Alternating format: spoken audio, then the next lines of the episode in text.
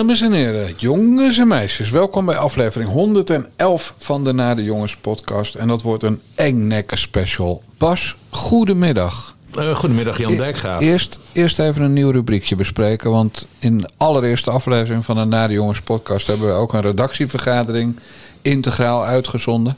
Hmm. Eh, ik, ik wil een nieuw rubriekje voorstellen met ingang van volgende week. Hmm. Eh, en dat is de tweet van de week. Mhm. En, en ik heb, wat ik dan deze week zou nemen, heb ik geselecteerd en dat ga ik voorlezen. Mhm. Waarom wil men met teams overleggen of een voorgesprek houden? Voor, co- voor COVID belden we elkaar. Tegenwoordig wil iedereen je smoel zien. Maar waarom? Dan stel ik weer voor om te bellen. Nou, dat is hem. En, Wie, wie, en dit dan elke week. Gewoon eh, de meest geniale tweet van eh, de betreffende persoon. maar wie was dat dan? Ja, hebben het al vaker over gehad. Ah, oké. Snap je hem? Ja, dan is het. Ik vermoed dan dat we het hebben over. eh over Jesem Kandan. Yes, Yesim, Yesim. Jesem, Met, Jesem ja, met zo'n zo'n eh, dingetje onder de C. Ja, natuurlijk hebben we het daarover. Want dat is, dat is namelijk iemand die gewoon ongefilterd allemaal onzin eh, de eter in gooit. Ja, Nou, en dit slaat natuurlijk helemaal nergens op. Dus gewoon vanuit, vanuit het niks, out of the blue opeens. Waarom wil men... Waarom, waarom wil men... Men, hè, dan, dan haken mensen die, eh, die taalgevoel hebben al af. Maar waarom wil men met teams overleggen of een voorgesprek houden? Voor COVID belden we elkaar. Tegenwoordig wil iedereen je smoel zien. Maar waarom? Dan stel ik weer voor om te bellen. En dat wordt er dan in een... aanleiding voor Nee, deze nul. tweet. Nou ja, die is er wel, maar, Ja. maar die, is, die is in haar woonkamer. Ja, Maar val ons er niet meer lastig. Nou, dat lukt ook niet. Want in een, meer dan een uur heeft hij maar 974 eh, mensen bereikt. Op Mhm. het Dekselse Twitter. Eh, en, en ze krijgt eh, vijf hartjes. ja. Vijf likes. Ja, het gaat gewoon helemaal nergens over, joh. En dan Ja. de reacties. Herkenbaar. En ook met vijf mensen waar ik vroeger alle voorgesprekken met één persoon had. Zo maken we het leven wel heel druk met elkaar. Reactie 2. Teams biedt meer mogelijkheden. Je kunt ook bestanden delen of samenwerken in een groep. Reactie 3. Dat heb ik ook met Twitter. Reactie 4. Je kunt je camera afzetten, hè? Tip. Dat heb ik ook met Twitter. Was jij dat? Nee, nee, nee, nee, nee, nee, nee. Dat is wel een goede reactie. En een Niklas was dat. Nee, maar even voor de luisteraar die denkt, waar gaat het over? Nee, want we hebben het nu al een paar weken. Komt, komt deze dame voorbij, Jezim, J- Jesem Kandan. Eh columniste voor eh, RTL Nieuws.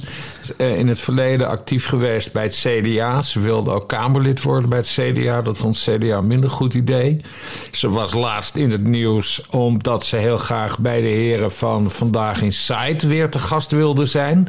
Maar daar hadden zij geen zin in. Hè. Er is één of twee keer op bezoek geweest, meen ik. Nee, ja, precies. Twee En, keer. En eh, toen maar- hebben ze besloten nooit meer dat wijf. Nee, dat het genoeg was. Ja. Nou, en, en, en, en dat vond zij niks. Dus eerst ging ze in het openbaar bedelen om weer langs te mogen Ja. komen. En toen bedacht ze dat ze dan maar met Stella Bersma en... en Soendos. Soen- Soen- Soendos, de, de ga- Marokkaanse grappenmaakster... dan maar za- zelf een talkshow moesten beginnen. Maar, maar ja, de- ons valt van alles aan haar op. Dus dat, dat rare Twitter-gedrag. Want deze is wel heel uniek. Echt, Gaat helemaal nergens begint over. ze over Zoom of zo. Maar ook dat ze hem die, wat trouwens helemaal niet zo erg was dat ze er naartoe is gegaan. Maar toen we die aardbeving hadden in Turkije, is ze dus daar naartoe gegaan. Om, om hulp te bieden. Maar dat werden ook hele, hele vreemde tweets. En, en ze gingen Stand-upjes. verslag doen. Ja. Ze ging verslag doen voor RTL Nieuws. Maar eh, ja, dat, dat was niet echt journalistiek. Eh, we hebben daar volgens mij een fragment van laten Ja. horen toen. En eh, ja, het is een beetje... Het, ja, het is een leuke twitteraarster. Want, want ik ken haar louter van Twitter.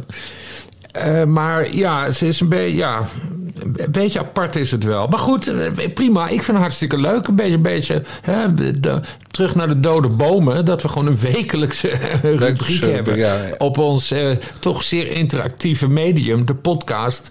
Maar dan toch een eh, wekelijkse. Nee, maar maar niet uit. Doen we dat erbij. Dus Ja, dan maar ik denk als we dat net- Gordon, hebben we een rubriek over Kandan. Jessim. We hebben- Jessim. Jessim. Dus Gordon, Jessim. We pikken gewoon al die toppers uit Hilversum. Die, die pikken we eruit. Ja. Ik, ik stel dan wel voor dat we dat dan niet in het begin van de podcast doen. Mhm. Want mensen rennen echt met gierende banden weg. Ja. Jezus Christus, wat een onbenul. En waarom hebben we het nou over haar? Want als het een lelijke vent met puisten was geweest... had niemand het over, over haar, hè? Dan zouden de algoritmes van Twitter gewoon die foto zien... een lelijke vent met puisten... en denken van opzouten. Gewoon, eh, die, dat gaan we helemaal niet verspreiden, die tweet van jou. Opzouten, wegwezen. Ja. Achterlijke, gek, aandachtsjunk. Ja. Want nee, dat maar is ze heeft het. een leuk kopie, maar ik vind het ook wel grappig. Alleen, Nou, leuk eh, kopie, Dukstad. bij eh, Vandaag in Site, volgens mij was het, was het Van de Gijp. Die zei van, ze lijkt op Katrien, Katrien, Katrien Duk. ja, omdat ze van die opgespoten lippen zou hebben. Omdat van die opgespoten lippen heeft. Ook dat nog. Ja. Ach man. En, en, eh, en laten we, bedoel, de echte tweet, beste tweet van haar ging natuurlijk. En die heb jij eh, in, eh, in de Basje en Jan Moskee uitgebreid gememoreerd. Ging natuurlijk over dat ze op eerste kerstdag om half elf. Paas, paasdag. Ja, Eerste paasdag, sorry, om half elf nog eieren moest gaan kopen voor de bloedjes van kinderen. ja. Ja. En dat de eieren op waren en dat Exact. het ontstemd was. En jij zei toen gelijk, dat is een ontaarde moeder. Ja. Want als je zo graag de eieren voor je kinderen wil verstoppen... dan zorg je ervoor dat je die al klaar hebt liggen. En dat doe je niet op paasdag zelf. En daar gaf Jan Dijkgraaf volledig gelijk in. En daarvoor moet u petjes eh, afnemen. Bij? petjeaf.com slash nare jongens, zeg Ja, ik uit het hoofd. Ja, dat klopt. En eh, dan hoort u ons, eh, onze zondagoverdenking ook, waar, dit, eh, waar kan dan ook al ter sprake kwam. Maar Ja. goed, prima. Nieuwe rubriek, goed plan. Oké. Lekker gewerkt. Nou, nu, we, nu we toch alles andersom doen. We hebben normaal altijd aan het eind van de Nare Jongens podcast... onder het ge- genot van dit prachtige liedje van Phil Collins... hebben we altijd een lijst van de, onze nieuwe donateurs, abonnees van de, van de afgelopen week. En dat doen we dus nu eh, helemaal aan het begin. Eh, dus dit zijn allemaal mensen die de afgelopen week naar petjeaf.com slash naar de jongens zijn gegaan. 4 euro per maand of 40 euro per jaar hebben betaald voor Basje en Jan. En dan krijgen ze twee extra podcasts per week voor. Namelijk de Basje en Jan Moskee op zondag. En bellen met Basje op een niet vaststaande dag. En de nieuwe abonnees. En Bas Paternotte turft altijd de tieten. Dan weet u dat vast. De nieuwe abonnees heten Jannie, Kasper, Roy, Gert, Aad, Thomas, Erwin, Ivo, Jeroen, John, Jacco, Ab, Hans, Robin, Harry, Thomas, Sven en Chris. Godverdomme. Ik, tel, eh, ik tel 16 mannen en één vrouw. Ja, wij streven, nou? wij streven, het- wij streven naar minimaal 50% vrouwen om een kleine achterstand in te halen. Want het algemene beeld is ongeveer 75% mannen en 25 vrouwen. Ja. En dan scoor je dus gewoon 6% vrouwen in een week. Ja, afgelopen, afgelopen weken, maanden ging dat wel goed. Hè? Beter, hebben ja. besloten inclusiever te willen worden. Maar dit is de eerste, keer, eerste week, sowieso dit jaar... dat de verhouding zo uit het lood is. 16 tegen 1. Bizar. Ja, En dan zou theoretisch Robin nog ook een vrouw kunnen zijn, hè? ja. ja, Van Batman. een vraagteken achter gezet. Maar ja, goed, dan is het, dan is het 15-2. Dan is het nog steeds de Schiet het nog steeds niet op. Nee, er gaat iets helemaal fout. Dus wij moeten weer... Wij moeten weer eh, kijk, en daarom dus zo'n zo'n rubriekje om die yes, Yethim dan ook helemaal op het schild te hijsen.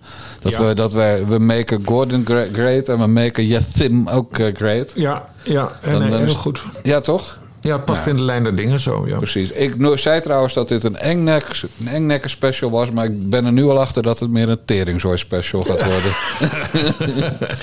Want we gaan... eh, nou, de, er, is, er zijn van die politieke duiders in Nederland. Heel belangwekkende mensen. Ja. En, we, en gisteren zat er eentje bij Bo. En dan gaan we, gaan we luisteren. Kijk, wij maken er een teringzooi van. Maar we zijn niet de enige. En dat ga ik nu bewijzen.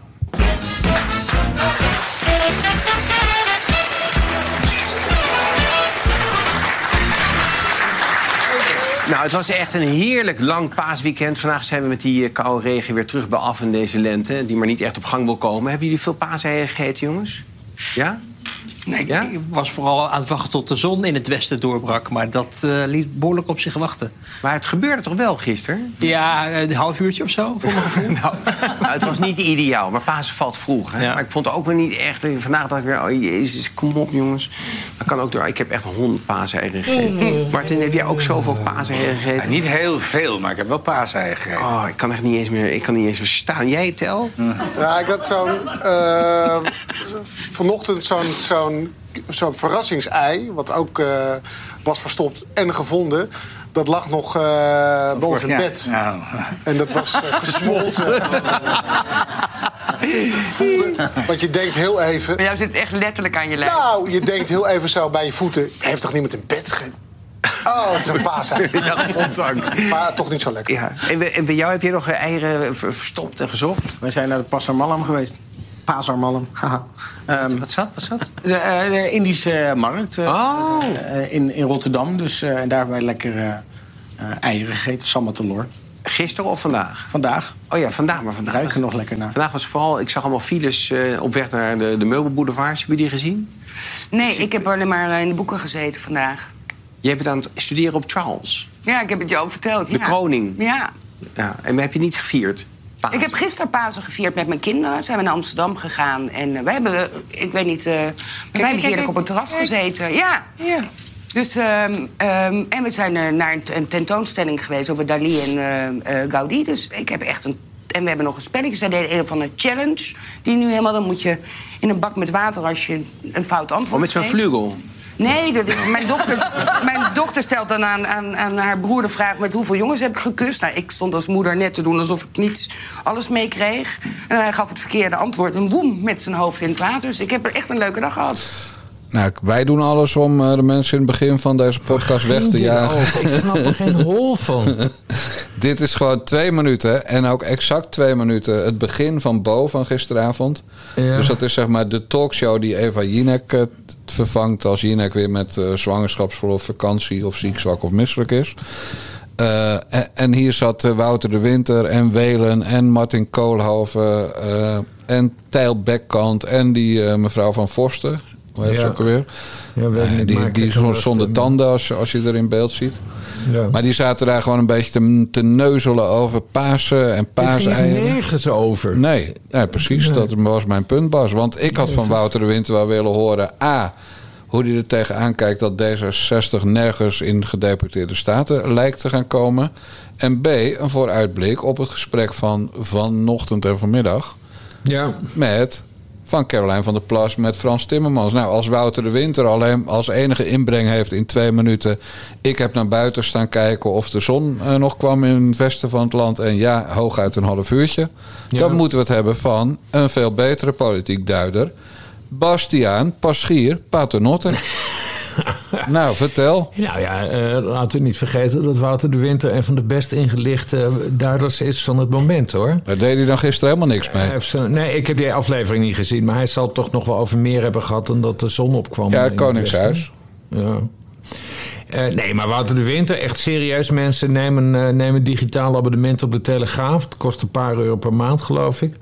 En eh, hij is de best geïnformeerd. Hij, echt, hij, hij hoort dingen uit de ministerraad gewoon en hij tikt ze allemaal op. Hij, hij is echt geweldig. Ik kan dat echt iedereen aanraden. Wouter de Winter van de Telegraaf. Eh, hij moet alleen niet over eieren gaan lullen. Vind ik allemaal niet erg sterk. Hij had vandaag trouwens wel een. eh, of, eh, ja, nee, hij had vandaag had hij, eh, had hij, had hij ook een column. Op dinsdag is altijd zijn vaste column. En daar, daarin had hij het inderdaad wel over D66. Eh, maar ja, het was, het was Pasen. Er stond niet heel veel nieuws in. Maar wel de juiste conclusie. Namelijk dat D66 zichzelf aardig eh, eruit heeft eh, gespeeld. Hè, door, voor, door voorafgaand aan de Provinciale Staten de verkiezingen te zeggen dat ze niet willen samenwerken met BBB. Ja. Ja, en daarom doen ze nu in geen van de provincies mee. Ja, er zijn nog twee kansen. Ik meen in Noord-Holland en sowieso mijn provincie Utrecht. Eh, dat is eigenlijk de meest linkse provincie van, eh, van Nederland. Eh, ja, daar, daar zou D66 dan nog in, het, in het bestuur kunnen komen, in de gedeputeerde staten. Maar in de rest van het land niet. Dus ja, nee, dat is een hele domme set gebleken van, van Sigrid Kaag en, en de Haren. om het zo aan te pakken. Want het, en dit hebben we trouwens al eerder besproken. Ja, maar wat we niet besproken hebben... Ja, ik geloof er geen pers van dat het zo gaat. Dat het hoe gaat. Nou, dat de BBB inderdaad in een stuk of 9, 10 provincies gaat besturen. En D66 hooguit in één of twee, dat geloof ik helemaal niet. Ja, want? Nou, ik denk dat het gewoon overal gaat knallen. Dat, dat overal de, de formatie mislukt. En dan gaan ze zoeken naar andere minderheden. En dan schuift Ja. overal keurig D66 weer aan. Ja, ja. En dan gaat de PvdA wel eh, trouw blijven aan GroenLinks. Dus die schuiven ook aan. Dus ik Ja. denk dat het allemaal gewoon is eh, even het volk een beetje eh, zand in de ogen strooien. Ja, ja. En het dan lekker fout laten gaan. Ja, maar dat, dat, dat, is, dat is een van de grote, een van de meest duidelijke verschillen tussen jou en mij, tussen, tussen de twee nare jongens. Is dat jij altijd ontzettend pessimistisch bent en ik een ontzettende vrolijke, blije optimist. en het zou, ook, het zou ook heel oneerlijk zijn, want het zou, kijk, als dit een enorm opzetje zou zijn, nou ja, dat, dat, dat zou, dan, eh, dat zou dan wel een heel knap eh, complot zijn, maar zo werkt het niet, want het zijn twaalf verschillende provinciën. Maar het zou ook niet recht doen aan de verkiezingsuitslag. Dus het zou heel raar zijn eh, om, eh, om BBB overal eruit te gaan, gaan fietsen. Nee, dat doet BBB dan natuurlijk zelf. Want die Ja. stellen dan te zware eisen. En daar konden ze helaas niet mee akkoord gaan. Ja, Ja, en dan noem je dat nou ook weer een complottheorie. Dat eh, wordt toch, gaat toch niet fijn tussen ons op Bas zo? Nee. Jongen, jongen, jongen. Nee, het is gewoon... En dan zeg jij, dat zou geen recht doen aan de verkiezingsuitslag. Nou, alsof ze daar ooit rekening mee hebben gehouden. Ook toch ook gewoon niet? Ja, ja, Want, ja. want eh, zij hebben de verkiezingsuitslag inmiddels teruggebracht met... eh 2030 moet volgens alle mensen in het land 2035 worden. En boeren verplicht uitkopen is ook niet tof. Mhm. Maar dat ging natuurlijk helemaal niet over die verkiezingen. Nee man, daar hebben ze gewoon scheid aan. Kijk, en dan, en dan heb ik nog een andere, ander geitenpad. Maar die, heb- die heb ik inderdaad wel eerder genoemd. Mhm. En dat is dat ze gewoon de provincies gaan chanteren. Dus die provincies Ja. maken allemaal plannen met... fuck it met je 2030, het wordt 2035... en fuck it met je verplichte uitkoop. Eh, en dat, de- dat de Rijksoverheid dan zegt... en daar heeft en Christiane van der Wal en Mark Rutte al op gezinspeeld... dan gaan we gewoon de provincies overroelen... of dan krijgen Ja. de provincies geen geld meer. ja, ja, Dus er ja. zijn twee manieren waarop BBB kan worden kal- kalt gesteld. Ja, en dat gaat beide niet gebeuren. Nou, dat hoop ik. Zullen we daar dan om wedden? Ja, nou ja, we, hebben al zoveel weddenschappen in onze show gehad. Ik, Het ik onthoud ze nooit. Maar. Het, ik ook niet. Het, het gaat, het gaat om, om, om hectoliters eh plantaardige chocomelkmiddel. en nee, maar nee, kijk, D66. eh, is, die is de kwaaie pief. Of, maar dan ook echt, hè? Dus Ja. niet kwaaie pief als excuus. Maar kijk, door D66 komen we maar niet uit deze stikstof, eh, stikstofcrisis. Eh, en dat, dat heeft iedereen in Den Haag inmiddels wel door. En D66 zelf ook wel. Dus dat, eh, dat, dat, dat semi-dreigement van nu alweer maanden geleden... dat de regering het de provincie zou kunnen opleggen... eh, dat gaat gewoon niet meer gebeuren. Want we zijn, we zijn in de nieuwe fase beland. Namelijk dat BBB de Provinciale Statenverkiezingen heeft, heeft, heeft gewonnen. Dus nee, en, en daarom, dat heb ik nu al meermaals betoogd... Wopke Hoekstra Oh heeft eigenlijk gewonnen. Eh, want Wopke Hoekstra heeft dankzij Caroline van der Plas... kan hij nu zeggen van nee, eh, de 2005, eh, 2030... daar kunnen wij sowieso niet mee instemmen. Nou, dat is de tijdbom die sowieso afgaat onder dit kabinet. We krijgen sowieso vervroegde verkiezingen. En D66 heeft de hand dus volledig overspeeld. Dat, hebben we, dat zien we nu live gebeuren in de provincies. En dat gaan we ik denk zo rond de zomer gaan we dat ook in het kabinet zien. En dan krijgen we nieuwe verkiezingen. En dan gaan we een hele tijd hopelijk niks meer, of althans veel minder, van D66 horen. Oh, wat een genot zou dat zijn, zeg. Ja. Dan heb je en zomer.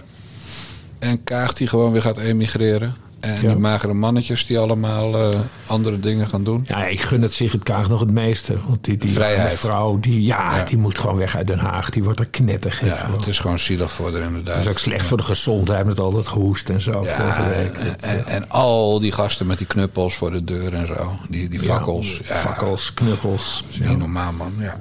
Nee, voor haar en voor haar kinderen en voor die minister uit het Arafat-kabinet... is echt te hopen dat ze snel verlost wordt van dit leed. Ja, ja. Wie gaat het eigenlijk worden dan? Want er zijn nu weer mensen die zeggen... nou, die Pechtold is zoveel op tv. Zal die, en, en bij het CBM bakt hij er niks van. Bij het Binnenhof bakt hij er niks van. Het Tweede Kamergebouw, misschien wil hij wel gewoon eh, terug in eh, iets wat hij wel kon. Ja. Zal Nou, toch dat niet, hè? lijkt me dat is wel heel erg uh, ancien regime. En bovendien heeft hij nog steeds die kwestie van die om, omkoopneukhut, zoals jij het altijd noemt, eh, om zich heen hangen. Zeg het nog eens. Eh omkoopneukhut. Eh, die heb jij toch bedacht? Ja, absoluut. Ja, nee, daarom. En, uit jouw en dan- deftige en mond, man. En dan die affaire met die mevrouw die dan, die, die dan gedwongen zou hebben tot, tot abortus en dergelijke. Ja, kijk, dat is allemaal nog, dat is allemaal nog voor de van, grote Van Drimmelen-affaire. Daar wil D66 nooit meer naar terug. Nee, uitgesloten dat Alexander Pechtold zijn rentree zou maken op het, op het Binnenhof. Ja. Dus eigenlijk eh, eh, ja, word jij dan binnenkort ver- vergelijkbaar met mijn zusje. Nou, met- nee, dat zeg ik niet goed. Met een, eh, met een neef van mij. Ja, ik dacht al. Ja, met een neef van mij word je. Ja. Eindelijk ben jij dan ook eh, de neef van een lijsttrekker. Ja, ja, goed, kijk, als, als eh, Sigrid Kaag weggaat, dan, dan moet er een nieuwe politiek leider komen. En eh, nou ja, er zijn twee namen die dan, die dan opnoemen. De een is, is Jan Paternotte en de andere is natuurlijk Rob Jetten. Ja, Jette is kansloos. Nou, dat weet je niet. Ja, houd toch op. nee, maar qua, qua jong... Hè, kijk, Rob Jetten, Rob Jetten die, dat, die zit eigenlijk nog maar net in het kabinet, zou je kunnen zeggen. Hij is nog jong. Je zou daar, dat verhaal om hem heen zou je nog kunnen, kunnen turnen. Dus je zou van hem een geloofwaardig politiek leider van Bas, D66 kunnen maken. En dat kan ook met Jan Paternotte. En, en, ja, maar je, je- we zullen het zien, want ze zullen ongetwijfeld weer een lijsttrekkersverkiezing organiseren maar, dan. maar Rob. En misschien hebben wij iemand over het hoofd gezien binnen D66. Ja, van. Dus- En wat zei jij als laatste? Hans van Mierlo. Ja, die is er toch niet meer. Nou, die beweegt nog steeds hoor. Die ligt Ja, uit te die- draaien in dat graf op Zorgvliet. woedend, woedend. Ja. dat is een windmolen van zichzelf. Een heel park. Ja. Maar goed, nu we toch in Den Haag eh, even een rondje Den Haag doen. eh, heb, jij, heb jij toevallig eh, nog de geweldige livestream van de Telegraaf gezien? Over het bezoek van Frans Timmermans. aan, Ja, ik heb, ik heb een half uur eh, gehoord dat er een koord werd neergezet. En, eh, en die gozer bleef maar lullen. Terwijl Ja. er niks gebeurde. Ja, was gewoon... En toen kwamen ze eindelijk. Ja, Caroline van der Plas zei... Nou, ik had toch gelijk. En toen kwam even later Frans Timmermans. Die zei... Nou, ik had toch gelijk. ja. En eh nou, dankjewel, dat was het. En af en toe had hij wel een heel klein beetje van die aanmatigende dingetjes. Van ik vond mezelf wel een grijs gedraaide langspeelplaat als die dingen te vaak moeten Ja, uitleggen. En ook dat, eh, dat plan, dat stikstofplan van BBB en Ja 21, meen ik. Klopt Ja. dat? Ja. Ja, ja. ja. ja, is toch wel een leuk begin. Kunnen we, Ja. kunnen we ze wel bij helpen. Dat eh, dus was toch wel een beetje. Maar verder, eh, het was niet de Frans Timmermans zoals we hem kennen, die eh, You Must eh, liep te roepen 83 Nee. keer per zin. Nee, het was, het was een mooi toneelstuk. Netjes, want, ja. want, want Frans Timmermans die kon zeggen van... eh, eh, dat zei hij letterlijk, BBB is bereid zich te houden aan Europese Ja. regelgeving. Oftewel, daarmee zei hij van BBB er- erkent mijn gezag. ja. Nee, maar goed, dat is voor hem als eurocommissaris. Belangrijkste eh, voor hem. En klimaatpauze is dat voor hem, eh, voor hem belangrijk. En Caroline van der Plas, kijk, dat vind ik dus het knappe aan haar. Kijk, dat, voor haar is dat niet heel erg dat hij zoiets zegt. Want Caroline van der Plas, dat zegt ze ook continu. Hè? Die steekt de hand uit. Ja. Dat doet ze in de provincies, dat doet ze in de Tweede Kamer. Dat, die indruk wekt ze nu ook met Frans Timmermans. Ze steekt de hand uit en ze zegt... we moeten samen uit deze stikstofcrisis komen. En daarom, dat is trouwens wel aardig... eh, dat, dat, dat heet een initiatiefnota. Dat is zeg maar de, de opgang naar een wetsvoorstel. Daar werkt ze dus aan met Dirk-Jan Epping.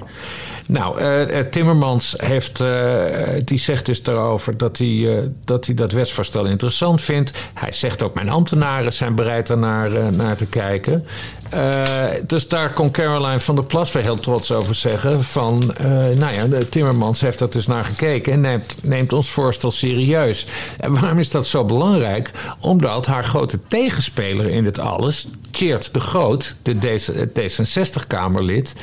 eh, die initiatiefnota dus een sprookjesnota heeft genoemd. Ja. En daarover zegt Timmermans letterlijk, eh, of althans een, een, een journalist legt hem dat voor, van nou iemand heeft dit een sprookjesnota genoemd, wat vindt u ervan? En dan zegt Timmermans letterlijk, eh, nee, dit is geen sprookjesnota. Dit is een gedegen werk van BBB. Ja, ja dus- en dat is natuurlijk zo mega pijnlijk voor die Tjeerd de Groot. Ja.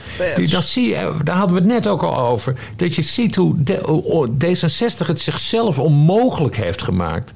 Dus, dus die Tjeerd de Groot, hoofd eh, landbouwwoordvoerder bij D66... die heeft dus dit initiatiefwetsvoorstel eh, van BBB en JA21... heeft hij geprobeerd te ridiculiseren. En nu zegt Frans Timmermans... wat, wat geen onbelangrijk, onbelangrijke man is in, in Europa. Die zegt zelfs dat het gedegen huiswerk is. En dat hij bereid is eh, daar zijn ambtenaren te naar laten kijken. En, en, en, waar het kan eh, te helpen. Eh, Wil helemaal niet zeggen dat, dat, dat het een soort Europese stempel is dan die erop komt.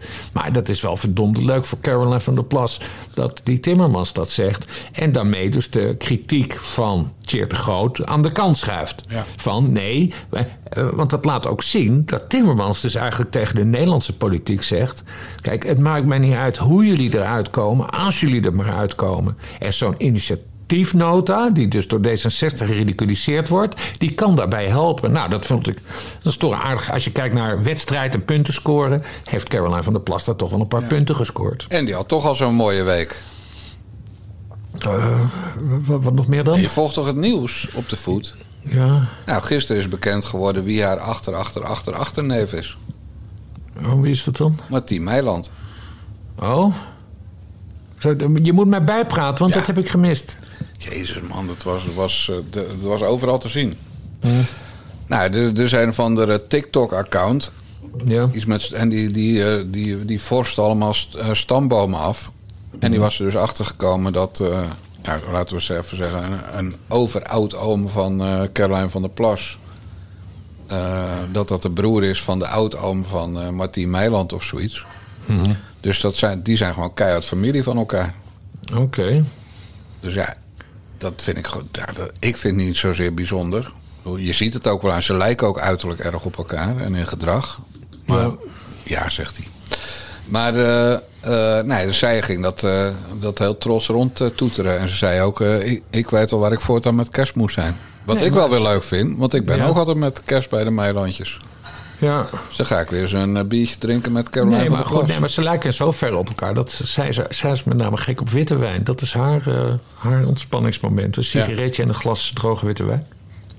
Ja, precies. En eh, ze, ze houden allebei wel van aandacht. Ja. En ze trekken allebei wel veel kijkers. Ja. Nou ja, dat, dat was het. Qua over- maar goed, dat, dat is wel best wel een Ze heeft al geinig... een boek geschreven, alleen dat heeft ze niet uitgegeven bij jou. Dat is dan weer jammer. Nee, maar Dat ik zou, dat ook niet, ik zou het ook niet gedaan hebben, moet ik eerlijk zeggen. hoor. Want? Nou, omdat ik helemaal niet geloofde in de bestsellerpotentie van het boek. Want het was zo'n boek voor de verkiezingen. En dan gaat het natuurlijk om zieltjes winnen. Zoals Ja. elke lijsttrekker dat bijna doet. En ik ben alleen maar geïnteresseerd in eh, diep menselijke boeken... Waarin, eh, waarin mensen ook zonder enige eh, handrem erop praten. Ja. Ja, en zij zal natuurlijk altijd bij alles wat ze zegt rekening houden met de kiezers. En dat vind ik echt... Zoals een politica betaamt. Er is helemaal niks mis mee, maar ik wil daar geen, geen 80 uur van mijn leven of nog meer aan besteden. Als Nee, je dat nee. niet erg vindt. Ja. Het is trouwens tegenwoordig meer dan een RSI.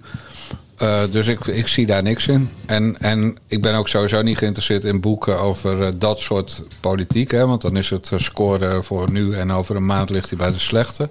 Ja. Nee, ik zou dan willen weten waar, waar, wat iemands echte drijfveer is. En met wie hij vroeger speelde. En of hij veel gepest is.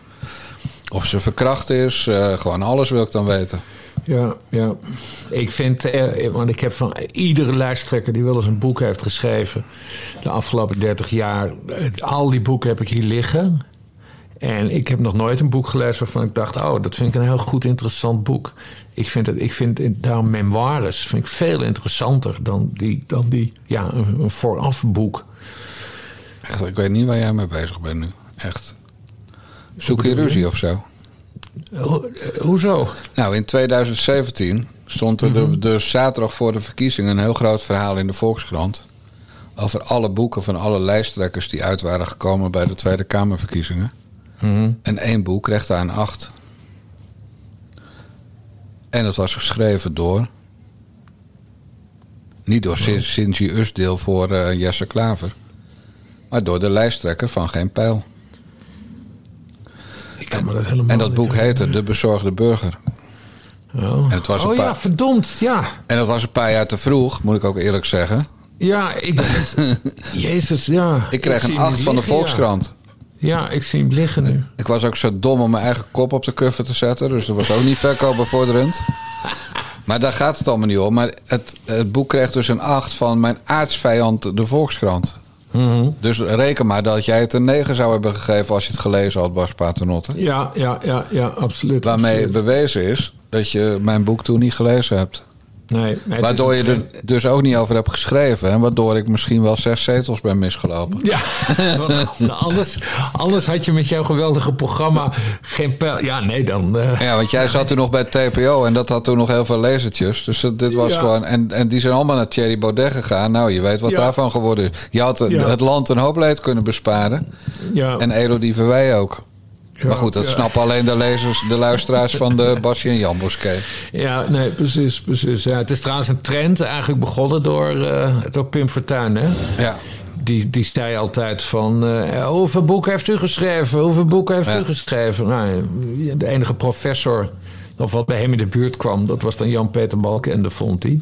Maar daarna zag je echt... iedere lijsttrekker kwam wel met een boek. En het was, het was bijna allemaal... vond ik het helemaal niks. Nee, memoires, die zijn veel leuker. Nee, maar, Die- ik die verwacht toch- in hoe het ging... en niet in wat ze van plan zijn. De Bezorgde Burger was een heel doorvrocht boekje met allemaal cijfers van het CBS. Echt super, Mhm. super, super goed eh, gedocumenteerd. Hij heeft net zo goed verkocht als het aantal eh, stemmen dat we kregen. Maar daar gaat het Mhm. nu even niet om. Maar jij kan niet zeggen dat het allemaal kutboeken zijn als je mijn boeken niet gelezen hebt. Dat wil ik maar even gezegd hebben. Ja, Een acht van de Volkskrant Bas Paternotte. heel goed. En met mijn eh, Erika Meiland biografie kreeg ik een, een, ver- een negatief verkoopadvies van NRC. Koop dit, letterlijk hè, koop dit boek niet, stond er in de boekenrubriek. Want het zou racistisch zijn. Geen grap, echt waar. Ja. Hé, hey, maar eh, eh, goed, Teringzooi special. Nou ja, je moet wel goed luisteren, maar misschien hoor je, kan je het verstaan. Okay, come.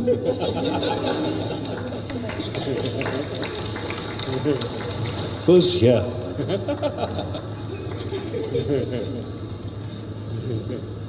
then I think finally here also.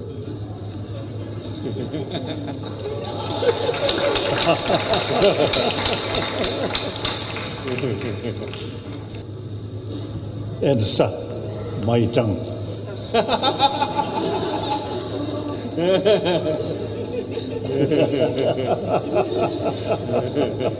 Thank you. Thank you. Wat hebben wij hier gehoord? Nou, jij moet het maar vertellen. Ik, want ik heb de beelden gezien. Ik vind het buitengewoon smakelijk. Ja. Dit is de Dalai Lama. Ja. Onder andere winnaar van de Nobelprijs voor de Vrede. Die een ventje van, nou, ik schat een jaar of tien. eh, omhelst, op zijn wang laat zoenen, op zijn bek laat zoenen en op zijn tong laat zuigen. En echt, dan ben je dus een smerige, gore, tyfus pedoseksueel als je dat doet. En al die randebielen eromheen die een beetje dom staan te lachen en het aan het filmen en het fotograferen zijn, die moeten ook een nekschot krijgen. Ja, ja. Godverdomme, God weet ik niet. Maar het is, het is echt... Ik zat te kijken, wat gebeurt hier? En eh, ja, het, ding is ook, hè, die, die Dalai Lama... die is ook heilig verklaard door alles en iedereen. Ja, Eh, ja, een heel klein beetje terecht, hè? Omdat hij is dan eh, met, met, met Tibet en zo en China. En, en nou ja, goed, China dat zijn communisten. Dat is sowieso een foute boel. Maar goed, het is natuurlijk wel... eh, het is een religieachtige toestand, dat boeddhisme. En ja, elke religie gebeuren de meest smerige dingen. Maar, de, oh, maar ik werd er echt onpasselijk ja van. ik vond het ook godschuwelijk smerig. bah, bah, bah. Ik dacht echt van, wat, wat vinden mensen als... je weet wel hier nou van. Waarom vinden die dit nou leuk? Waarom is dit nou iets wat ze dolgraag zouden willen... als de wet het ze niet zou verbieden? Mhm. Als je begrijpt wie ik bedoel. Ja, ja, nou ja, we hoeven geen namen te noemen. Nee, we gaan zeker het is, geen het is namen allemaal, Het is het, echt, ik dacht van... Hoe, ja, het is natuurlijk ook een demente oude gek inmiddels waarschijnlijk. Hij is 89, meen ik. 87, maar zet hem dan af. Ja, maar, ja, maar dat mag dus niet, hè? Nou, laat Omdat God ze- hem halen dan. Omdat ze gereïncarneren uit... uit en dat, dat- hij is ook begonnen als klein jongetje. Vijvers. Het, het is allemaal van ranzigheid. Ik werd er helemaal naar van. Ja. En, maar al die mensen die eromheen staan te, te lachen, man. Wat is dat? Ja, Moet want die zien, die zien hem als heilige. Ja, maar verplaats dit eens eventjes naar de Nederlandse situatie. Ja. Wij hebben natuurlijk weinig Tibetaanse eh ja, gereïncarneerde kamelen. Dat hebben we gewoon niet. In. Maar stel nou even dat in Nederland, in een grote zaal... Hè, laten we even zeggen Tweede Kamergebouw... Ja. Dat, daar de, dat, dat, dat de voorzitter dan, hè, dus niet Vera Bergkamp... want die, eh, die zie ik er helemaal niet eh, toe in staat om zoiets smerigs te doen... maar stel dat dat een man wordt bij na de volge- volgende verkiezingen... Hè, bijvoorbeeld eentje van D66... en stel dat er dan zo'n zo'n jeugddag is in het parlement... dus dat er allemaal Ja. kinderen mogen komen... Het was pas ook hè, met Bergkamp. Dat er zit daar helemaal vol met 150 kinderen die spelen dan tweede kamertje. Ja. Maar stel je nou voor dat ze dan geen basisschool doen, maar gewoon kleuterschool. Dus groep 1 of 2 van de basisschool. En dat dan de kamervoorzitter zegt: eh, Kom eens bij me. Ja. Geef me eens een kus op mijn wang. Geef me eens een kus op mijn mond. Zuig eens op mijn tong. Ja, het is ranzig. Ja, is, man, maar die zou toch opgesloten worden? Zeker Ja, als er, lei- als er beelden van zijn. Ja, ja nee, maar daarom, dit, dit zijn dus een van de grote nadelen van religie. Dat, dat, dat ze, ze komen er mee weg, zelfs als ze het gewoon op camera doen gewoon. Bah, bah. Ja, ik, ik, denk dat je je walging nog iets meer moet uitspreken. Nee, ik vind, ik, ik trek dit soort... Maar jij werd dus ook misselijk toen je het zag. Ja, Letterlijk. natuurlijk, Ja, ik ook, maar mijn maag keert er van om. Oh, bedoel, kijk, Chris Alberts, die doet het gewoon met volwassenen. Of één, weet ik veel, of die getrouwd is of samenwoont. Dat ga je nog wel een keer vertellen. Want, oh nee, je bent nooit meer dronken. Dus, kut. Nou ja, maakt niet uit. Maar die, die doet het gewoon netjes binnen de wet. Maar die zet er ook geen camera bovenop. Maar dit, dit is gewoon... Stel dat al die katholieken hun teringdingen met kinderen allemaal on, on camera hebben gedaan... en er staan er 20.000 van die, eh, van die gasten omheen te lachen en te filmen. Dat is toch niet normaal? Ja, ja, nee, het is absurd. Crazy is absurd. gewoon, Bas. Ja. Crazy. Crazy. Ja, en eh, ik heb één reactie gehad op... Want ik had er een briefje over geschreven natuurlijk aan die lama. Want ik neem aan dat hij wel een vertaalbureau heeft. Dus ik dacht, Mhm. nou, dan maar een keer aan een buitenlander. En dat briefje, dat, dat was, vond ik zelf wel heel grappig. Van, ik ging gewoon alle prijzen die hij gewonnen had opsommen. En toen eindigde ik dat, ik dat ik wel snapte waarom hij dit gedaan had. Ik ben, ben ik de enige die dan begrip veinsde voor dit gedrag. En dat was dat hij nu het erelidmaatschap van D66 wel in de knip zou hebben. Had je mijn briefje nog niet gelezen, Bas? Ja, de brief is nog niet gelezen. Oh. Nee, oh, oh, druk vandaag. oh, Dus, oh, ja. oh, oh, wat een Ja. kutdag is dit. Maar goed, toen kreeg ik dus een reactie van iemand. Ene Jan Snijders, ken hem niet verder. En die zei echt dat ik niet zo moest zeuren. Dit was gewoon een grapje. Die man maakt heel zijn leven grapjes. En daarom lachte ook iedereen. En, en, En er was een grapje. Een kind van tien op je, op je tong laten zuigen van, van een neef. En op je bek laten zoenen. Gadverdamme. Oh, wat zijn ook al ranzige mensen in de, in de wereld. Ja, Jan. Snijders. Nou, als die Jan Snijders... goed gaan praten. Als hè? jij Oh. petjeaf.com slash naar de jongens intikt... dan komt er eerst een test. Heet u Jan Snijders? En zo ja, dan mag je geen abonnee worden bij ons. Nee. En als je het stiekem omzeilt met een, met een fake naam... en we ontdekken het, aan de hoogste boom ga je... en je krijgt Ja, je maar geld dan ook terug. excuses gaan zoeken. Nee, het was een grapje. Ja. Nee, wat is er dan grappig? Er is niks grappigs aan, Jan Snijder. Nee, die man maakt zoveel grapjes, zei hij dan. Ja, nou en? Ja, ja. Dan is hij gewoon seniel. Maar je, Ja. dit doe je gewoon niet. Nee. Dus, Walgelijk. was paternotte. Nou, er is nog iets wat je volgens veel Nederlanders niet doet. Vader Albert en moeder Ina helpen nog dagelijks mee op het bedrijf. En Heiko woont ook nog bij zijn ouders. Maar pa en ma zijn inmiddels in de 70 en willen het binnenkort rustiger aandoen en dan ook verhuizen naar een huis in het dorp.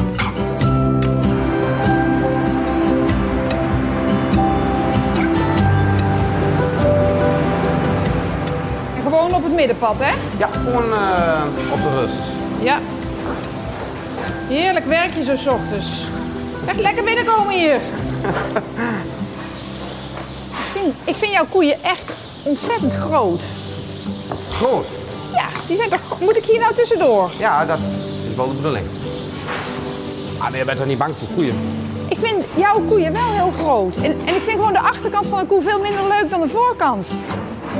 Ja, de voorkant vind je mooier. Ja. Ja, dat is die ook. Heiko zat net op de middelbare school toen het gezin emigreerde. Ik was 13, toen zijn we verhuisd van Nederland naar eh, Denemarken. Ja, als je dan eh, naar een nieuw land heen komt, dan ken je de taal nog niet zo goed. Dus dan heb je, eh, om, om vrienden te maken, dat duurt ook allemaal even. En zeker als je 13 bent. Het ligt natuurlijk ook aan de persoonlijkheid. Nou, vertel eens dan. Ja, eh, ja de perso- persoonlijkheid. Ja, ik ben misschien wel wat stil. Ik denk dat het meer het zelfvertrouwen mist van, van doe ik het wel goed? Zeg ik wel de goede dingen? Heb je ervaring? Nee, ik heb nooit, nooit een relatie gehad. Nooit. Nee, nooit. Nog niet een week. Nee, geen week. Hoe oud ben jij? 42.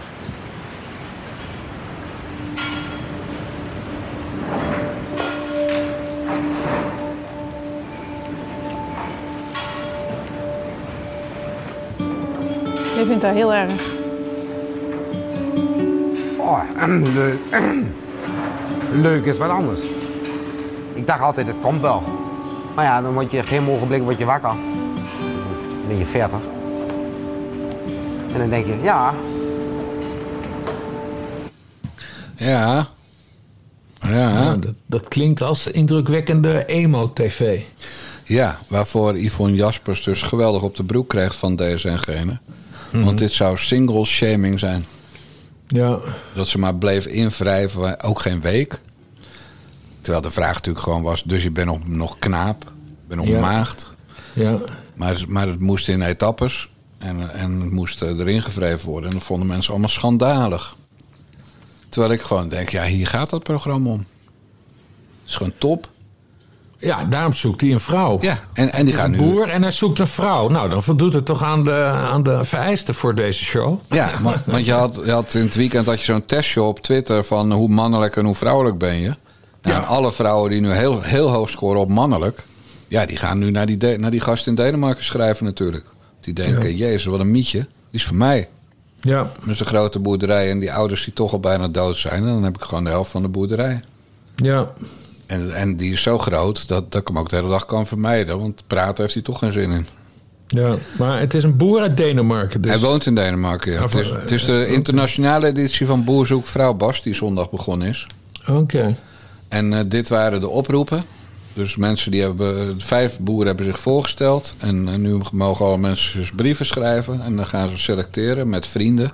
En die Heiko zal het wel met zijn moeder doen... want zijn moeder was wel assertief. Mhm. Nou, en dan komen er drie of vijf, weet ik veel, eh, chickies op de boerderij.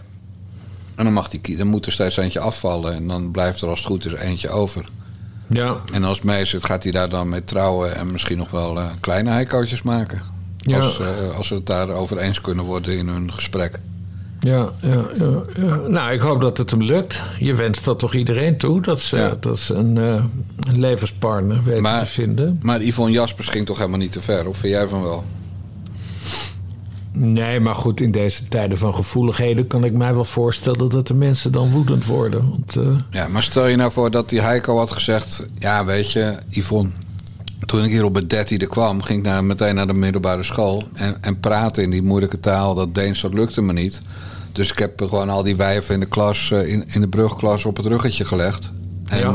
eh, en, en, en ik sprak niet met woorden, maar met mijn leuter. ja, En, en eh, ik heb ondertussen een wijf of veertig zwanger gemaakt. Maar nou wil ik er wel eentje wat langer dan een week. Ja, daarom, kijk, hè, want, want, want zij, heeft zij zegt dan van, heb je ook niet een week een relatie gehad? Maar ja, hij hoeft ook, je hoeft toch ook helemaal geen relatie te hebben eh, gehad. Eh, misschien, misschien, ik weet niet of dat mag hoor in Denemarken, maar misschien bezoekt hij gewoon de, de, de, de, de Deunse heuren. Huren, huren. Niet heren, maar hoeren. bedoel. Prostituees. Eh, Prostitueus, ja. ik voel het heet in Deens. Dat, nee, ik ben blij dat ik zo weinig tv kijk. Ik heb het relletje volledig gemist. Ik vind die van Jaspers trouwens wel echt intens vervelende Oh, waarom? surfvrouw. Met dat stemmetje ook. En, en, Dat Brabant. en, en die zal inmiddels ook nog 60 zijn of zo. Maar ze, nee, ze nee, presenteert zich altijd alsof ze nog een jong meisje is. Wat ze volgens mij ook niet is. Want ze doet dit al 30 jaar. Zit je nu weer gelijk te, te- te- op te zoeken hoe oud ze is of niet? Dan hoef ik het niet te Nee, doen. ik, ik schenk een glaasje water in. Yvonne Jaspers. Ja. Nou, hoe oud is dat mokkel? Nou, 50. Nou, hier. Maar net ouder dan jij. Ja. En ze is in 2005 getrouwd met Pieter van Beukering. Ja. En ze heeft twee kinderen, Keesje en Tijl. Nou ja. Ze is bekend van Zigzag, het klokhuis, Boer zoekt vrouw en Over mijn lijk. Ja. En van een servies, wat ze ooit bij eh, Matthijs van Nieuwkerk mocht promoten... en waardoor hij toen een boete kreeg van het commissariaat voor de media. Ja, en ze heeft ook nog iets met, met Big Agro gehad, hè? Met een van de Ja, toe, toeleverancier, toeleverancier van boerenproducten of zo. Ja. Hoe zat dat alweer? ja ze had ook een programma bij ons op de boerderie. En eh, Ja.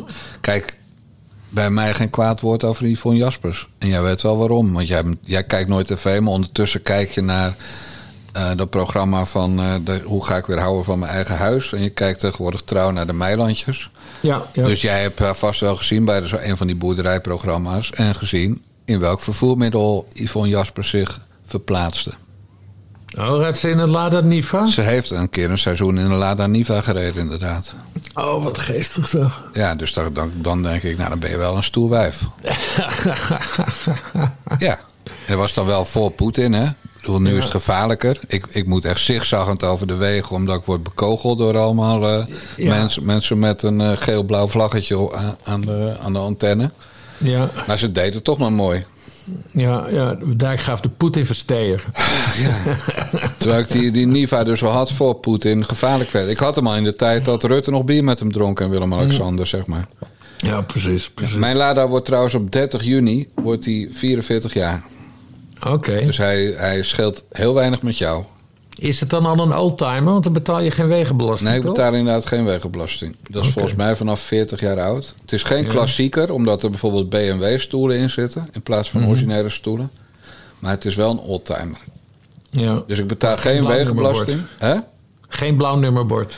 Nee, dan moet hij eh, van voor 78 zijn. En deze is van 79. Oh, dat is jammer. Ja, balen. Die blauwe Ja. nummerborden vind ik zo geestig. Ja, ik heb- Taxis hebben nu meer ook blauwe nummerborden. Maar die oldtimers hebben altijd een blauw nummerbord. Ik heb wel een eh, kentekenplaat gekregen van een meneer uit Schoonhoven. En dat is... eh, maar dat- die mag ik helaas mag ik er niet mee rondrijden. Maar daar staat JD 1962 op. Ach, kijk eens. Oh, zo- Zo'n gele. Maar die, Ja. eh, die past er wel op. Maar dan krijg je een hele zware boete als je daarmee gaat rondrijden. Ja, Niet ja, dat ik geflitst word wegens... In 1962. Precies. Ja, dus dat is wel, eh, wel grappig. Eh, mensen vinden het allemaal wel heel geinig, hoor, die Lada. Nou, dat heb ik dus met Yvonne Jaspers, Bas. Ja. En ik vond het gewoon... Ik vind het gewoon keurig dat je dat aan zo'n gozer vraagt. En dat hij dan gaat janken. En dan weet ik zeker dat, dat allemaal vrouwtjes in Nederland... die, die gaan shoppen. Ja. Eh, Of zijn Nee, dat gewoon... moet dus helemaal, dat moet helemaal goed komen Ja, met hem. of de vrouwen denken... hé, hey, Denemarken... PvdA aan, de, aan het bewind, de lokale PvdA... maar geen, eh, geen, eh, geen uitvreter te vinden... Ja. van Arabische afkomst. Want die mogen er niet in. Dus het is ook een hartstikke veilig land om te wonen. Ja, en, en je kan veel van hem zeggen, maar hij heeft wel ervaring met uiers. Ik laat het zelf uit. Slechte grap, paternotte. Echt schandalig. Oh, ja. Want die koe zei tegen Heiko... zuig eens aan mijn uier. Ja, Ja. Oh man, wat ben je erg. Nou, goed.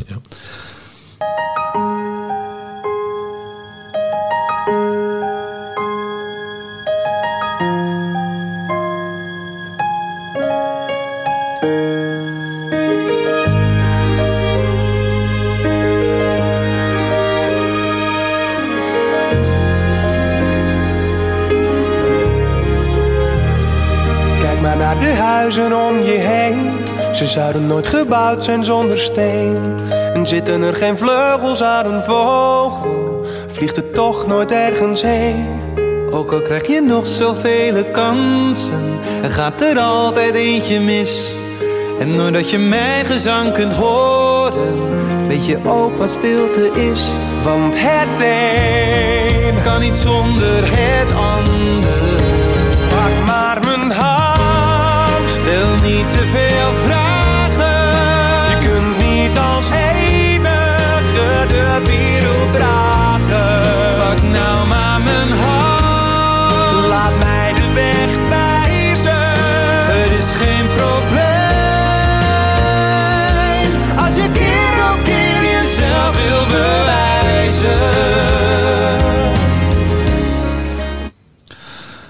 Jij weet natuurlijk wel wie dit waren en welk nummer ze zongen. Je hebt heel snel eh, zo- zo'n app aangegooid. En, eh, Ja, ja, dit is allemaal de Volendamse maffia. Hè? Dit zijn dan Nick en Simon. eh, ja.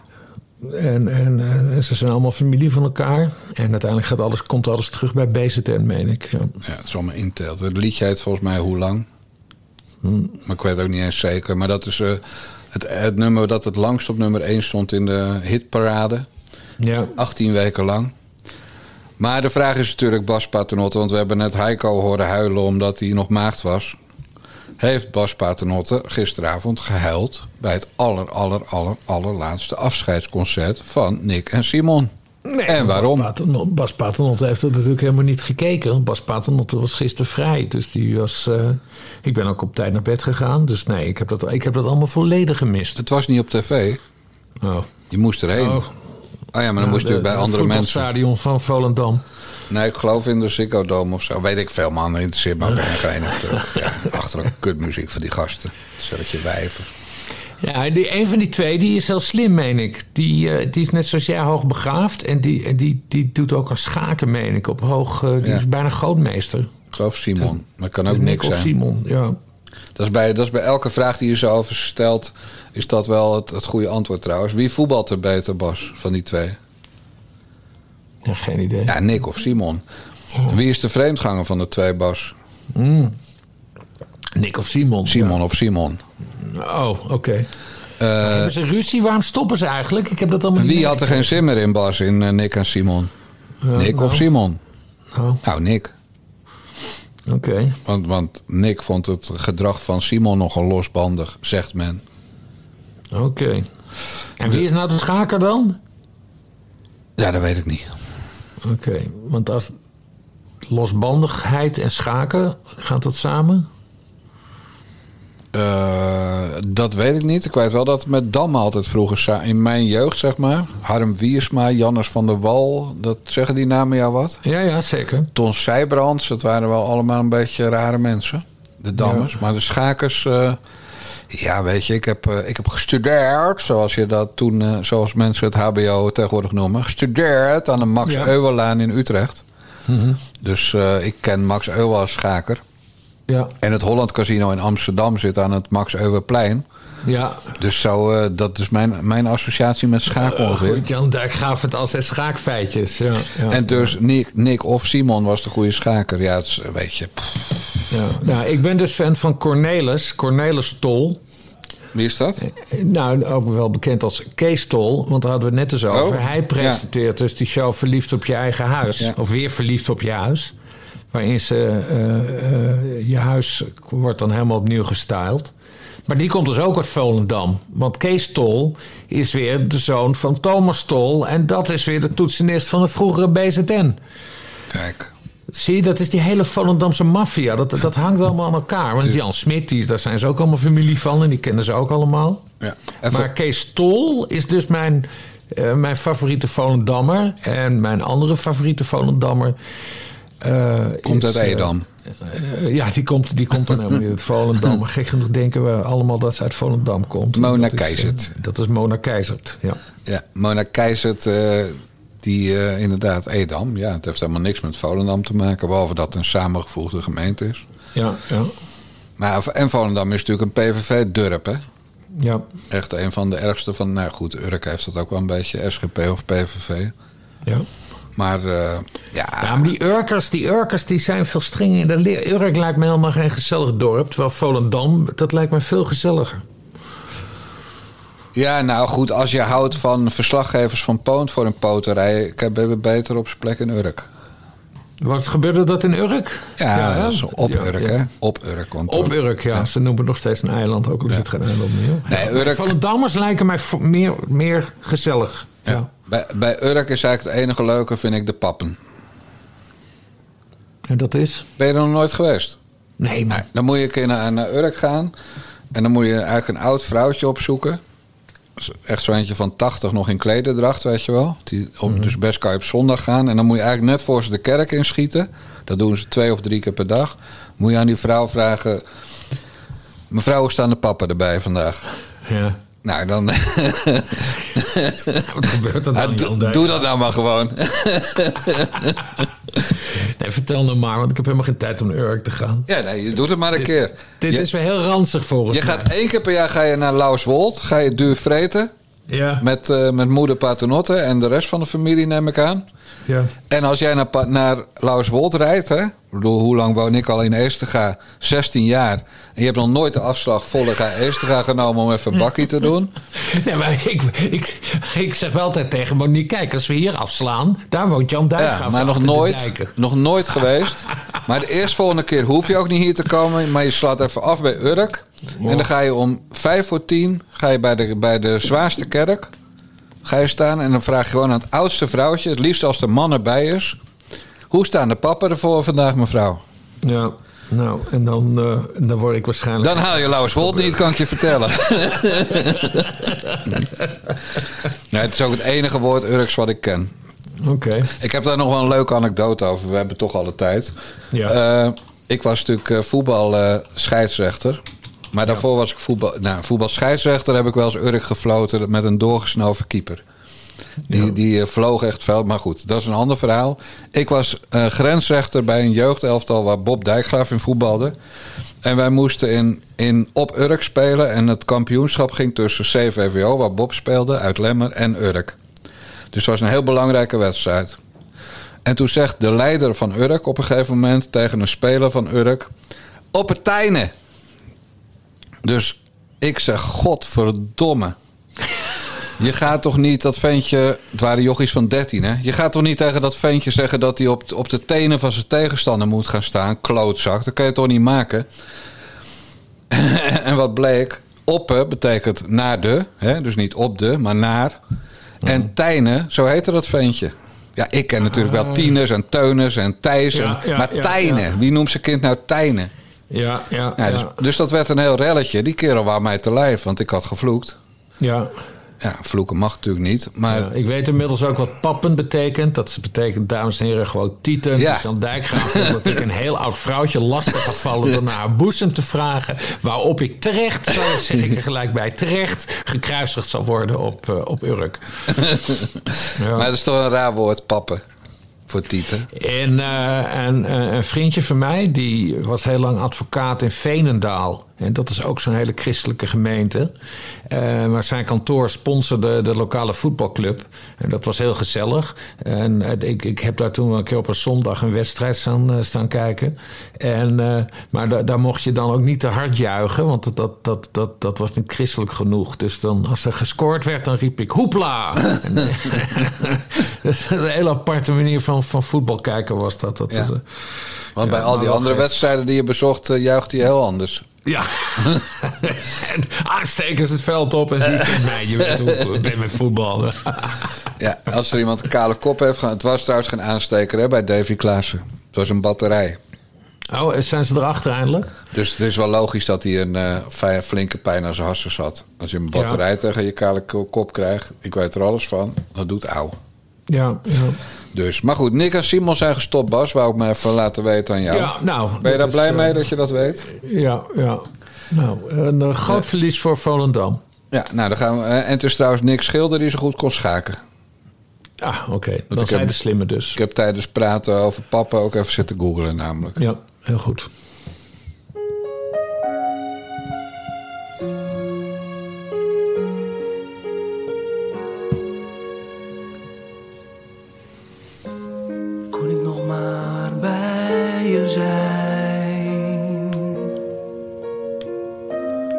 Ik nog maar even met je delen? Make Gordon great again. Feitje. Zolang het er maar is. Nou, jij zal weer geen feitje hebben, dus ik doe het. Maar Gordon houdt niet van pappen. Maar goed, heb je nou eindelijk weer zijn feitje? Want wij gingen Gordon great maken dit jaar. Maar ondertussen is hij gewoon zijn eh, lucratieve contract kwijtgeraakt afgelopen week. John de Mol heeft hem eruit geflikkerd. Ja, nou kijk, eh, daar zijn verschillende denkrichtingen bestaan er over in ons, eh, in ons vak van entertainmentbeschouwers. Eh, want ik, ik, ik zie dat juist heel anders. Gordon heeft, heeft zijn vrijheid herwonnen. Want hij continu zat hij onder de juk van, van Talpa, SBS6, John de Mol. Hè, want hij zei, ja, John, ik... ik, ik, ik eh, Hè, Vijf jaar geleden is dat contract, kreeg hij dat contract. Hij zei, John, ik ga je helpen. Maar dat legt enorme druk op, op, op Gordon natuurlijk. Psoriasis, En op, en op, en op, ja, los van zijn psoriasis. Die man die geeft... Gordon is een perfectionist, die geeft alles. En het gaat gewoon niet zo goed nu met Talpa in de mot. De hele, de, de hele John de Mol toestand. eh, eh, Hoe heet het? Annus hor- horribilis. Kut, ja. Eh, kun je het noemen. Hij heeft een kutjaar. Hij heeft een heel slecht jaar. Nou, ik snap Gordon wel. Gordon is een winnaar. Hij heeft alles, zijn hele zaligheid erin gelegd. Eh, nee, Gordon, Gordon moet verder. Ik, nee, ik ben heel blij voor hem. Ik snap het wel. Het, het komt, het past ook. Hè? We hebben gezegd, nou, we moeten Gordon groot maken in, eh, in 2023. Make Gordon great again. En het, het gaat, nou ja, sinds wij hiermee zijn begonnen met deze rubriek... eh, het gaat alleen maar beter met Gordon. Hij, is nu, hij is nu onder dat contract uit. Hij heeft zijn vrijheid herwonnen. Hij is verloofd. Hij is verloofd. Eh, eh, hij, eh, hij heeft ingezien dat, dat Du- Dubai toch, toch minder goed plan was. Nee, Gordon, Gordon, laat Gordon Gordon zijn. Dat, dat is mijn punt. Maar je, je vindt eigenlijk wel dat je... Dus hij is nu dakloos en werkeloos. En hij, en hij heeft een golddigger aan zijn, aan zijn reet hangen. En jij zegt, nou, het gaat wel goed met Gordon. hij is op de goede weg. Ja, maar het is wel een sle slechter gegaan, toch? Ik bedoel, ja, absoluut. Vroeger rende die naakt over straat in Amsterdam omdat hij. Omdat Ja. hij Ik word overvallen, ik word overvallen. Ja, ja. in zijn dan, blote hol. nou had hij er gewoon een gigolo ingehuurd eh, die hem eh, vastbond en niet meer losmaakte. Ja. Eerst. Maar Praatjes eh, zijn dat, hè? dat weten we helemaal niet zeker. Maar goed, het, eh, Ja, praatjes, Gordon, Gordon heeft, meer te- Gordon heeft tegenslag gehad. En 2023, dat, dat is een jaar met een gouden randje voor hem worden. ja, heb, wil jij dan wel even aan Gordon doorgeven dat hij beter wel in, wel in onderhuwelijkse voorwaarden kan gaan trouwen met die knakker? Ehm, dat, dat hij niet de helft van zijn vermogen in september kwijt is, omdat die gozer hem alweer in de steek laat voor een, Ja, jongere ja, ja, maar ik denk dat Gordon inmiddels, inmiddels door de wol geverfd... daar ook, ook wel zo slim is dat dat hem, eh, dat, hem dat niet zal overkomen. Nou, dat denk ik niet. Maar goed, jij, jij, hebt, jij hebt hem hoog zitten, die Gordon. Ja, ja. Eh, zie je ook nog een hit in het verschiet? Eh, oh, daar heb ik nog niet eens zo bij stilgestaan. Nou, op zich zou hij ook weer kunnen gaan zingen. Nou, nou ja, poging tot zingen kunnen doen. Ja, ja, nee, Gordon, Gordon is gewoon lekker aan herbronnen. Dat is het woord wat ik zocht. Hij, 2023 is voor hem het jaar dat hij aan het herbronnen is. En wat moet daaruit komen? Een, een nieuwe Gordon. Ja, er kan een hit uitkomen. Maar misschien, ik heb wel eens gedacht, misschien moet Gordon ook gewoon een boek schrijven. Waarom schrijft Gordon geen boek? Nou, dat, is één klein probleempje. Mhm. Hij kan niet schrijven. Nee.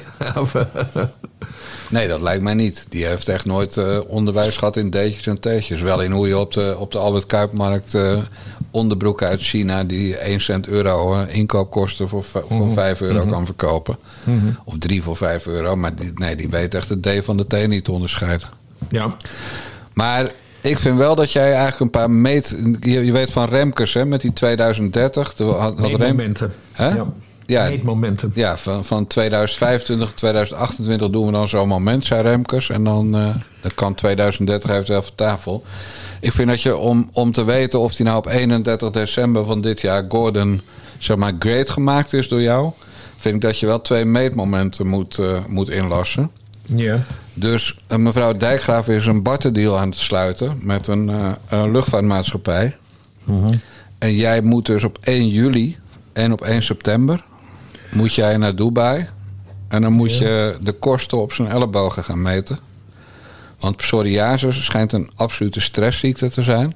Ja. Dus als dan de kosten minder worden of zelfs weg zijn op 31 december. Dus je krijgt drie tripjes naar Dubai. Of waar Ja. die dan ook woont, krijg je aangeboden. Gaat mevrouw Dijkgraaf voor je regelen.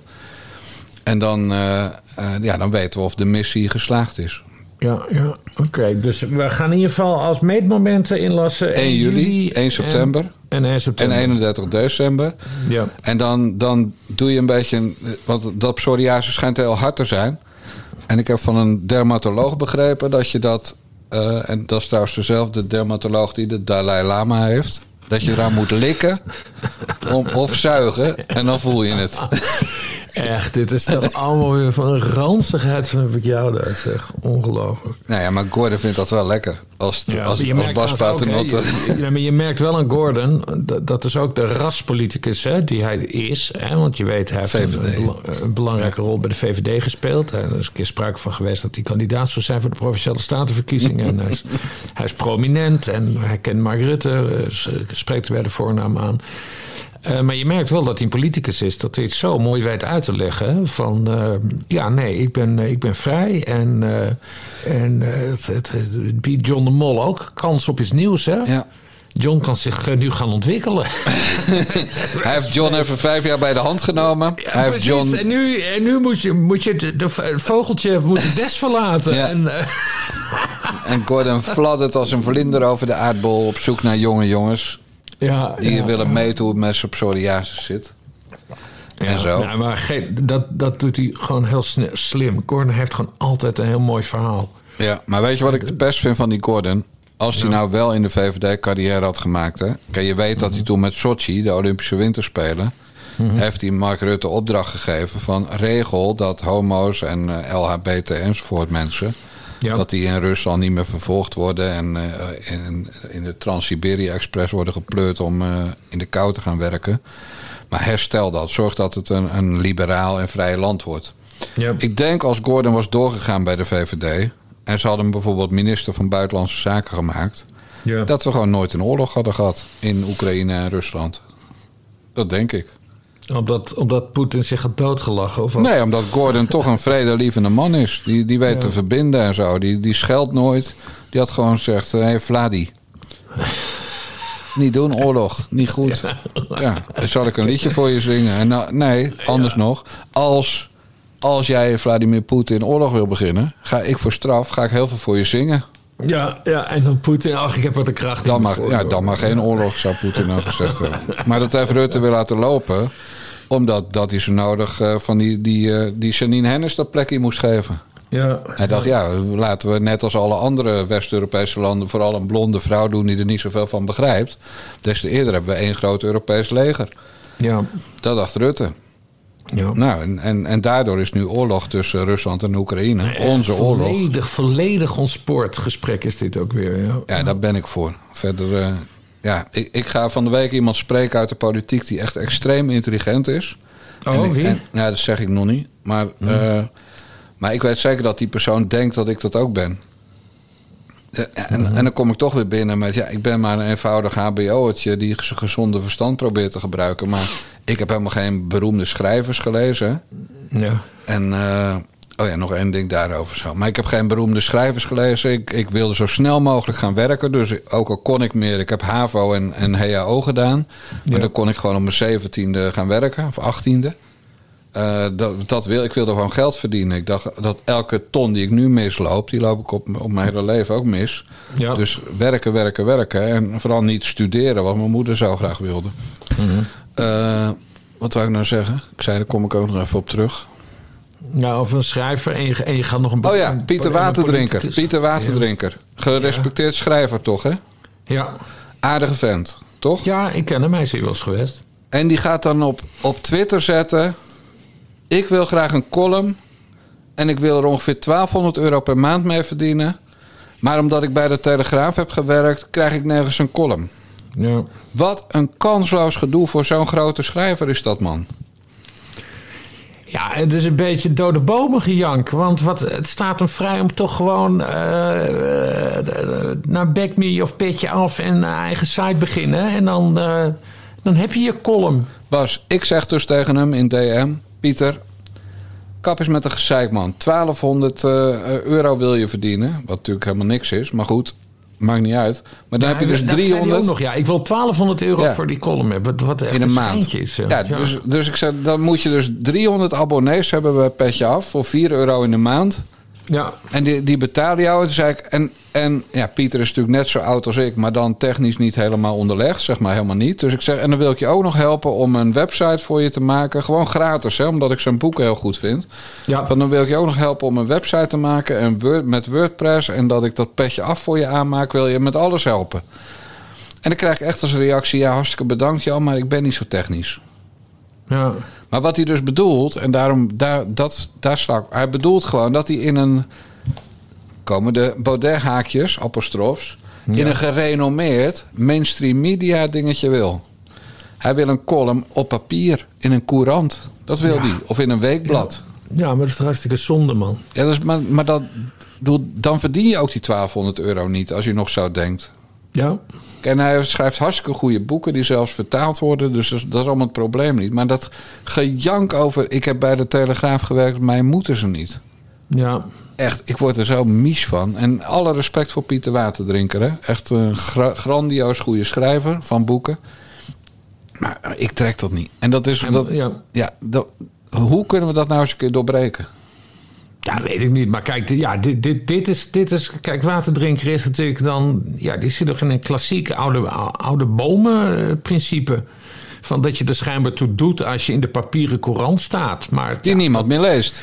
Dat, is, dat was twintig jaar geleden voor het laatst zo. Maar nu, ja, nu echt niet meer, toch? Kom op. Gewoon, gewoon online knallen, man. Dat is... eh, en daar, verdien je nog meer dan bij die hele, hele Ja, veel meer dan, eh, dan 1200 En in een vind maand. het- en ja, hij zeikt niet echt de Telegraaf af. Hij zegt dan wel van, ja, dat ik voor de Telegraaf heb gewerkt... is de reden dat... Maar ja, ik zou de Telegraaf... Als ik voor de Telegraaf had gewerkt... dan zou ik dat als een... eh hoe heet dat? Als een geuzenpenning dragen. Ja, ja zeker sinds dat... Er is niks mis met de Telegraaf. Zeker Best niet sinds dat, kranten. sinds dat de eerste krant is die gewoon inclusief is door een hoofdredacteur van kleur aan te stellen. Kamran Oela, Precies, ja, wie kent Kamran Oela niet? Nou, de, de luisteraars van de Nare Jongens, die kennen hem. Want we hebben dat maanden geleden al verteld dat hij Precies. En als je nou Pieter Waterdrinker bent, dan zeg je... Hé, hey, Kamran Oela, ik heb toevallig zaterdag in het vrouwkatern van de Telegraaf jouw column gelezen. Gast. En die ging over paaseitjes of zo. Beetje zoals Bo. Ja. En eh, dat was even ruk, Kamran Oela. Dat was even een kut column. Moet jij hoofdredacteur van de Telegraaf worden? Jij moet heel snel van die plek af. Jij moet echt nu stoppen met die stomme columnpjes in dat vrouwkatern. En ik heb een hele goede vervanger voor je. Pieter Waterdrinker. Eh, Pieter Waterdrinker. Dat moet, dat moet je dan doen. Je moet een vent met ballen zijn en moet jezelf in de markten rammen. Ja, ja. En laten we ook eerlijk zijn. De Telegraaf heeft zoveel goede columnisten... dat, dat ik ook niet kan bedenken... wie er dan weg zou moeten voor Pieter Waterdrinker. Nee, nee Nausicaa moet blijven. Hoogland moet blijven. Rob Hoogland moet blijven. Die andere gozer op de plek van Rob Hoogland... die is een loondienst, dus die krijgt er geen geld voor. Nou, dus die, die houden ze ook. Perenboomvuller. Oh, Perenboom. Ik, ik Ja. zat dat zoeken naar een naam. Ik had appel in mijn hoofd, maar Perenboom volle is het, hetzelfde. Ja, maar die houdt eigenlijk alleen maar van muziek. En die column ziet hij als corvée. Nou, dat is meestal goed te merken. Dan heb je natuurlijk Leon de Winter.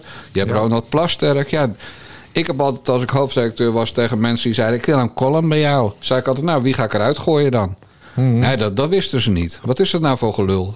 Eh, Ja. Die, die, dat papier is niet van elastiek. Dat is internet. Dat is van Oké, nou, dus dan hebben we de optie dus dat hij Kamran Oela gaat vervangen in vrouw. Ja. Of een van de namen die we net noemden moet eruit. En dan denk ik toch als eerste aan Ronald Plasterk. Dat, dan, dan moeten we Ronald Plasterk Nee, dat is een geniale columnist.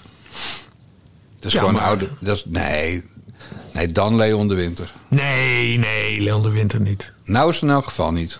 Nee. Nou is Annemarie van Gaal kan ik ook wel missen. Maar, Oh, Annemarie van Gaal. Die waren we zelfs helemaal vergeten. Nou, gooi je Annemarie van Gaal en. Zwageman doet het online. Maar goed, daar kijkt Pieter Waterdrinker op neer. Dus dat wil Ja. hij dan ook niet. Ja, ja. Maar ik denk, jezus man, Pieter Waterdrinker. Je bent net zo oud als ik. Je bent 60. Heb, je- heb je, je zat in Rusland, maar je hebt toch niet het leven gemist? Je weet Nee. toch dat, dat internet bestaat en zo? En het is ook verder ontzettend leuke, aardige vent in de omgang. En, en, en die boeken die zijn geweldig. Ja. En, en dat je dan toch, toch zo'n verouderd idee hebt van... ik moet een column hebben, want dan gaat het dus of om NRC... of de Volkskrant of, of Trouw Of, of misschien. de Groene, of... eh, Ja, ja, zo. terwijl je dat gewoon online kan doen... en nog meer verdient ook en een groter bereik hebt. Ja, gewoon lekker Pieter Waterdrinker voor zichzelf. Al zijn vriendjes van de Telegraaf, die pluggen die shit. Ja. Nou, heel veel mensen gaan 4 euro per maand betalen. Sommigen zullen ook bij ons weggaan, vrees ik. Ja. Want zo werkt dat dan. Die mensen kunnen hun 4 euro maar één of twee keer uitgeven. Ja. Ja, dus ik zeg dit helemaal niet om, om, omdat ik er wat aan heb. Integendeel, ik denk dat, dat wij dan eh, weer op water en brood komen. Ja. Maar Ja. gewoon dat ik denk van... Jezus man, nou- word eens modern. Doe eens mee in de tegenwoordige tijd. Erg jammer, erg Ja, jammer. Hey, en dan nog één ding, eh, want het, het, het, het loopt, het duurt allemaal weer veel te lang. Eh, wat zei nou over dat je een politicus gaat ontmoeten? Want daar begon dit hele gesprek mee. Ja, gewoon een lunchafspraak. Maar met wie? Dat zeg ik niet. Welke, welke hoek? Je kan toch niet zoiets zeggen en ons dan helemaal Ja, natuurlijk laten wel. dobberen? Ja, misschien, heel misschien met, in, met toestemming kom ik er dan op terug achter de, achter de betaalmuur, zoals dat heet. Oké. Heel misschien, hè? Ik weet niet of die politicus dat wil. Misschien wil die wel helemaal niet met mij geassocieerd worden in het openbaar. Ja. Dus als ik eenmaal daar aan die tafel zit te lunchen, ga ik in elk geval heel hard roepen met: Ik ben Jan Dijkgraaf van de Nare Jongens podcast. Dat ze in Ja. elk geval daar in, die, in dat restaurant of die kroeg, dat ze dat allemaal weten. Van eh, ja, Ja. dat, eh, wie is dat met Jan Dijkgraaf van de Nare Jongens podcast? Oh, dat is die, ja, die kennen we. Wat moet die met Jan Dijkgraaf van de Nare Jongens podcast? Ja. En zeg nou ja, eigenlijk was die persoon liever met Bassie hier gaan zitten. Maar ja, Bassie heeft smet, eh, smetvrees en straatvrees en mensenvrees. En politici in het echte leven zien vrees. En Bassie moet stofzuigen. En, en Bassie moet eh, zijn toetsenbord weer eens een keer schoonmaken. Want dat maakt zoveel herrie als die zit te googlen Ja. tijdens de Nare Jongens podcast. Ja. Dus dat denk ik dan allemaal. Maar, eh, en trouwens, Ja. misschien zegt die politicus nog wel af voor donderdag. Kan Ja. toch ook? Bassie, eh, Bassie heeft trouwens ook nog iets geregeld met een eh, politicus. Wat dan? Een, poli een politica, om precies te zijn. Wat dan? Maar ja, daar ga ik dus ook niet alles Ja, over doe niet zo vertellen. flauw. Maar nee, het enige wat ik wel kwijt kan is dat, eh, dat ik een politica, de Playboy, heb ingepraat. Oh, maar dan weet ik het al. Eentje met hele grote pappen. maar goed, dat wordt vervolgd in mei in ieder geval. Ja. Dus eh, nee, superleuk. Echt onwijs veel zin in om Lisa Westerveld in de Playboy te zien. Nou, goed man. Ja. Want het zal weer zo'n links meisje zijn. Zo ben jij. Oké. Nou, hoeveel, vrou- hoeveel Joodse vrouwen hebben we in de politiek? Want daar zit dan de oplossing, Bas. Ja, Nou goed, je bent me helemaal zat. Ik heb beloofd dat het een teringzooi aflevering zou worden. Nou, dat is gewoon grandioos gelukt. Kan Nou, ik vind, we zijn een beetje gaan freestylen, maar ik vind dat er, er komen toch altijd wel aardige gesprekken uit. Nou. En we hebben gewoon een hele nieuwe rubriek bedacht, namelijk uh, Jussim eh, kan dan.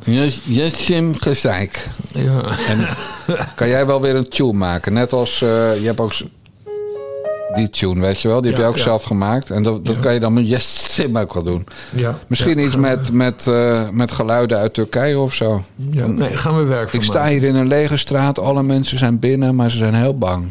Ja. Over naar de studio in Hilversum. Het was zo ernstig. Ja, het was heel dramatisch. Ah, ik heb gelukkig voor haar het fragment weggegooid. Maar, eh, Ja.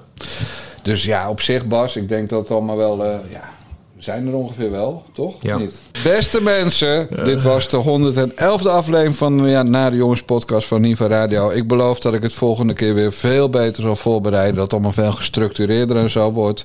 Wil je ook de Bellen met Bassie podcast en de Ecumenische Kerkdienst uit de Bassie en Jan Moskee ontvangen? Dan moet je abonneren via petjeaf.com slash jongens. Tegen de, mens, de freeriders, de mensen die te beroerd zijn om een fooi onze kant op te gooien, zeg ik tot volgende week. En tegen mijn goede vriend en collega die al 16 jaar lang langs rijdt als hij naar Lauwerswold gaat, maar verdomd om koffie te drinken, Bas Paternotte, zeg ik de mazzel. Doei doei.